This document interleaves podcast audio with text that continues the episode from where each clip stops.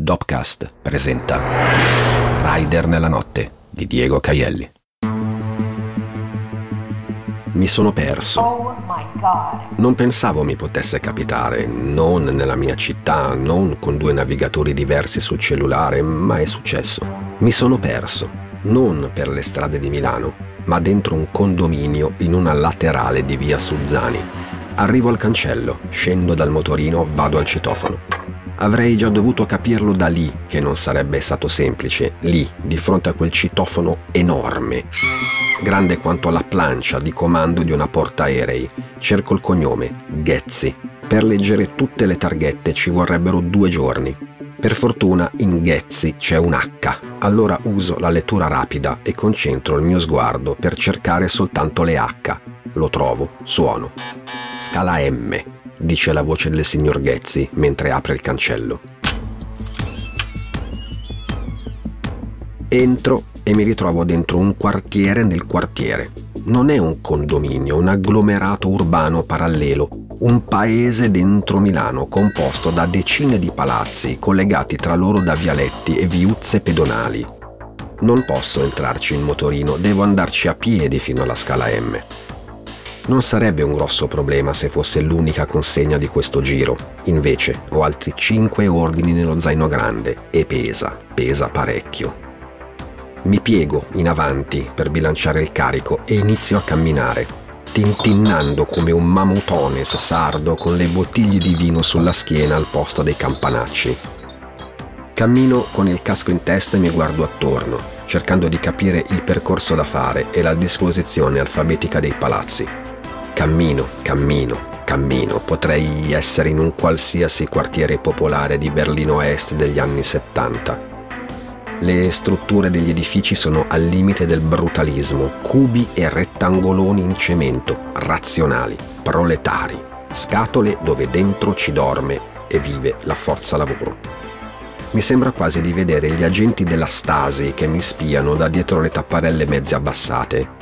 I sentieri sono bui, le lettere con le quali sono marcati gli edifici si leggono appena, dipinte con vernice marrone sopra la piccola porta d'ingresso dei singoli palazzi. Le uniche luci provengono dai sentieri, dove sono piantati dei semplici pali di 1,80 m con sopra una palla bianca che illumina poco e niente.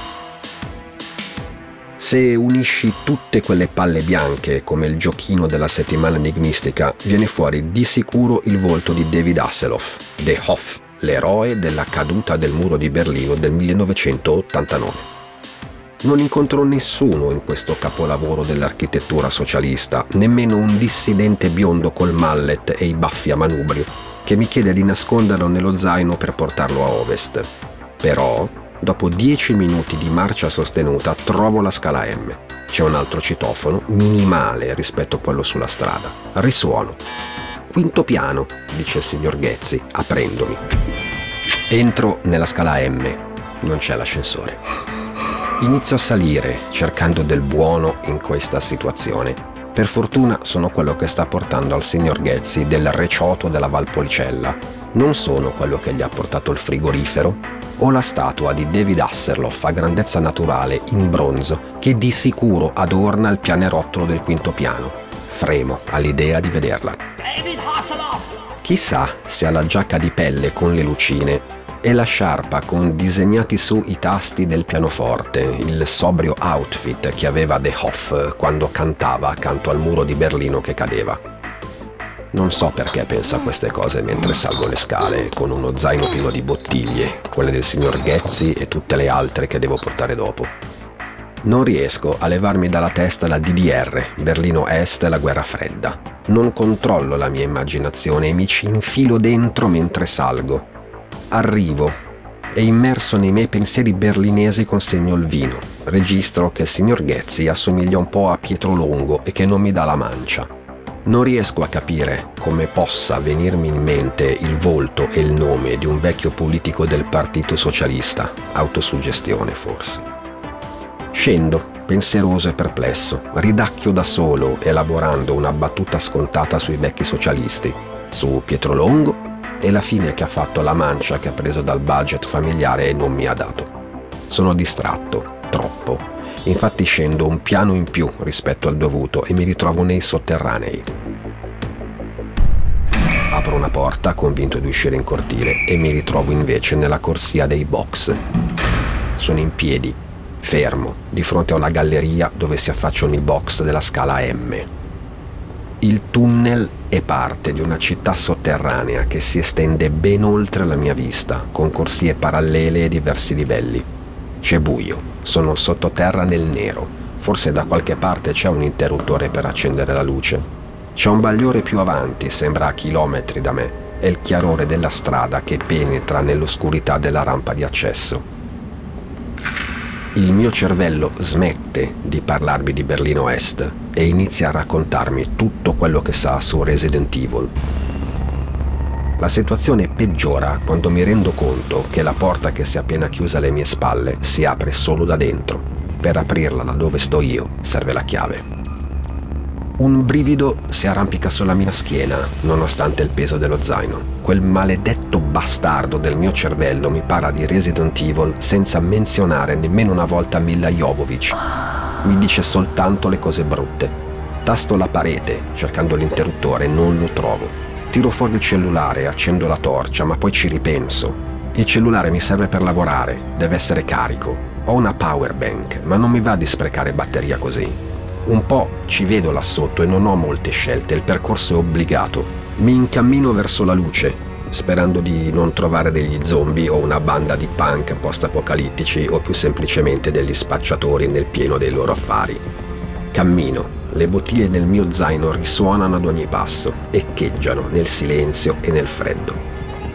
Percorro quei metri nel buio, sperando ci sia un'uscita alla fine del tunnel e non un cancello chiuso a chiave. Sto attento ad ogni ombra, anzi ad ogni nero più scuro.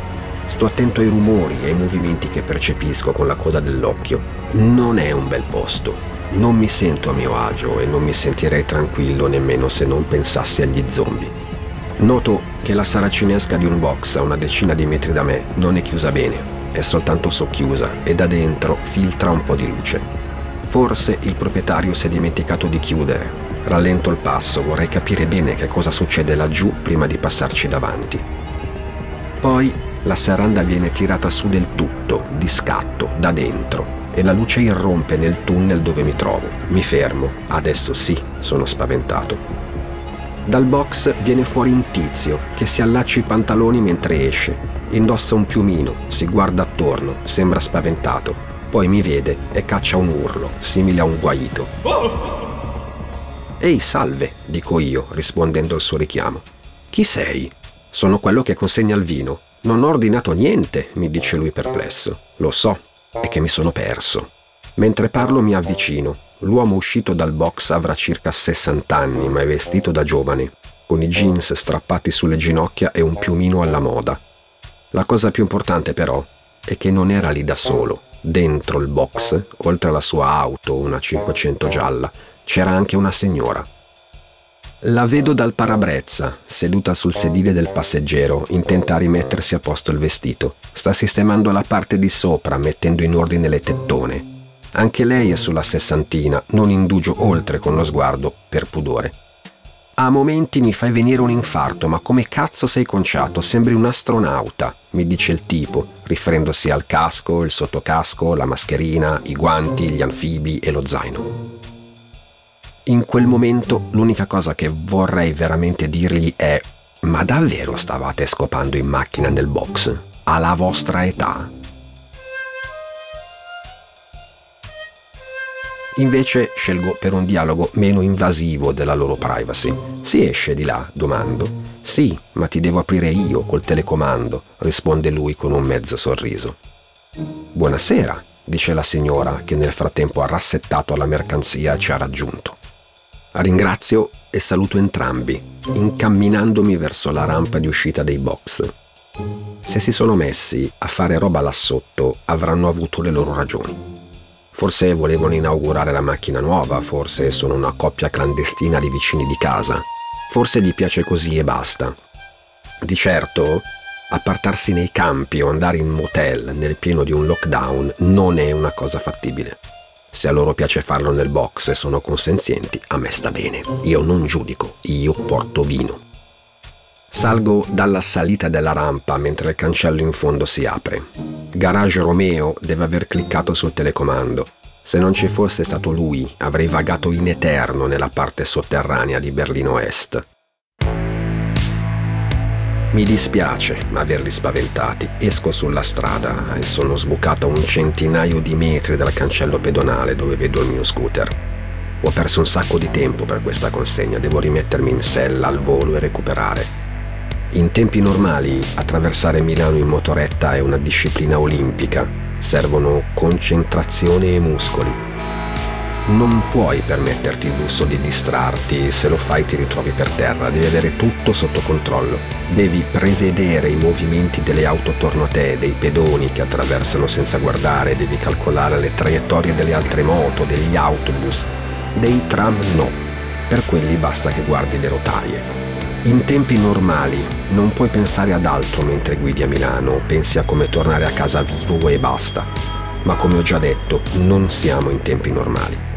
Viaggio in una città vuota in coprifuoco, non c'è nessuno in giro e ho tutto, ma davvero tutto il tempo che voglio per ragionare.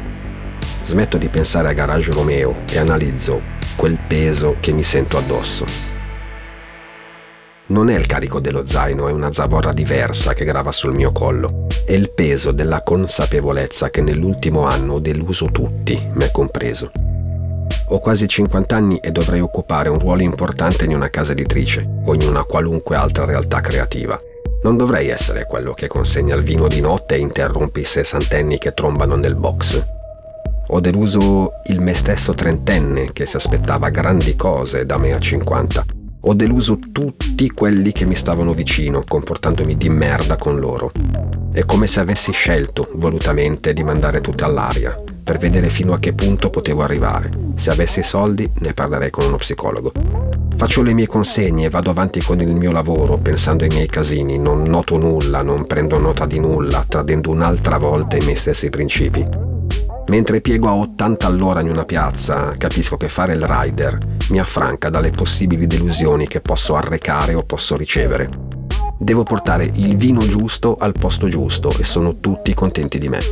Devo portarlo in un lasso di tempo attorno alla mezz'ora dall'ordine, lo faccio e sono tutti contenti di me. Trovo la strada più breve e sono contento io. Azioni con poche variabili soggettive, poche possibilità di trovarci tutta la frustrazione che ho provato prima di allontanarmi dal mondo dei fumetti.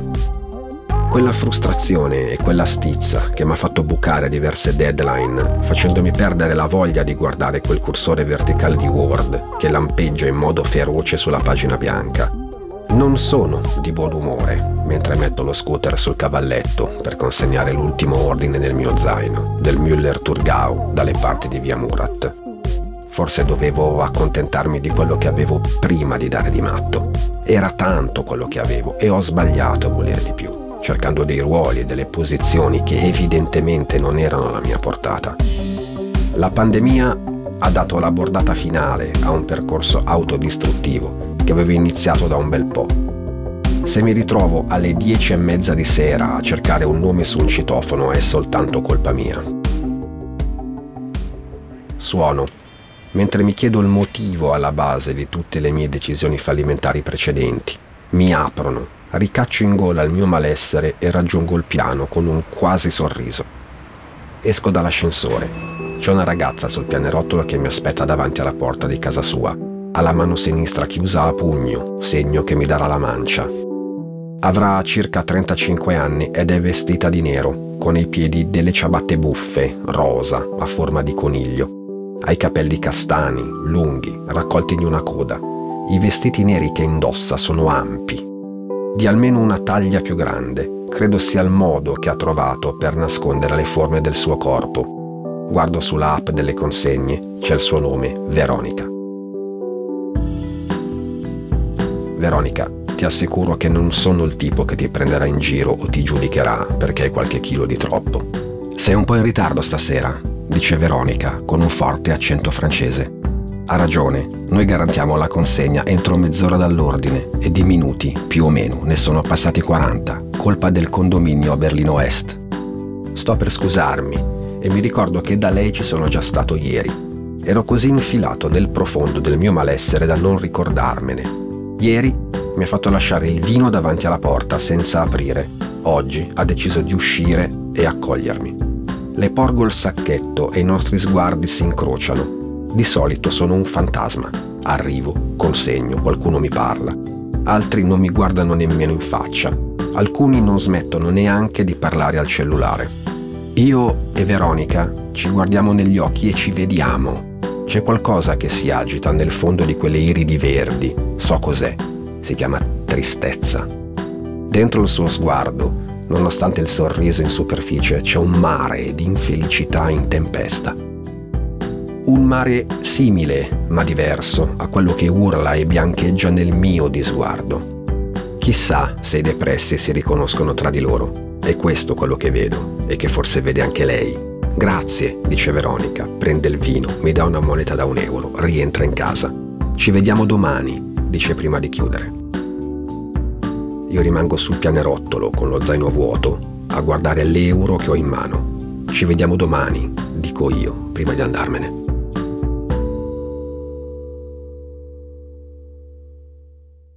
Rider nella notte è una produzione Dopcast, testo e voce di Diego Caielli, musiche e sound design di Pietro Paletti, illustrazioni di Ale Giorgini, a cura di Francesca Maggiori e Marco Villa, registrato da Marco Vialardi negli RCA Recording Studios di Milano.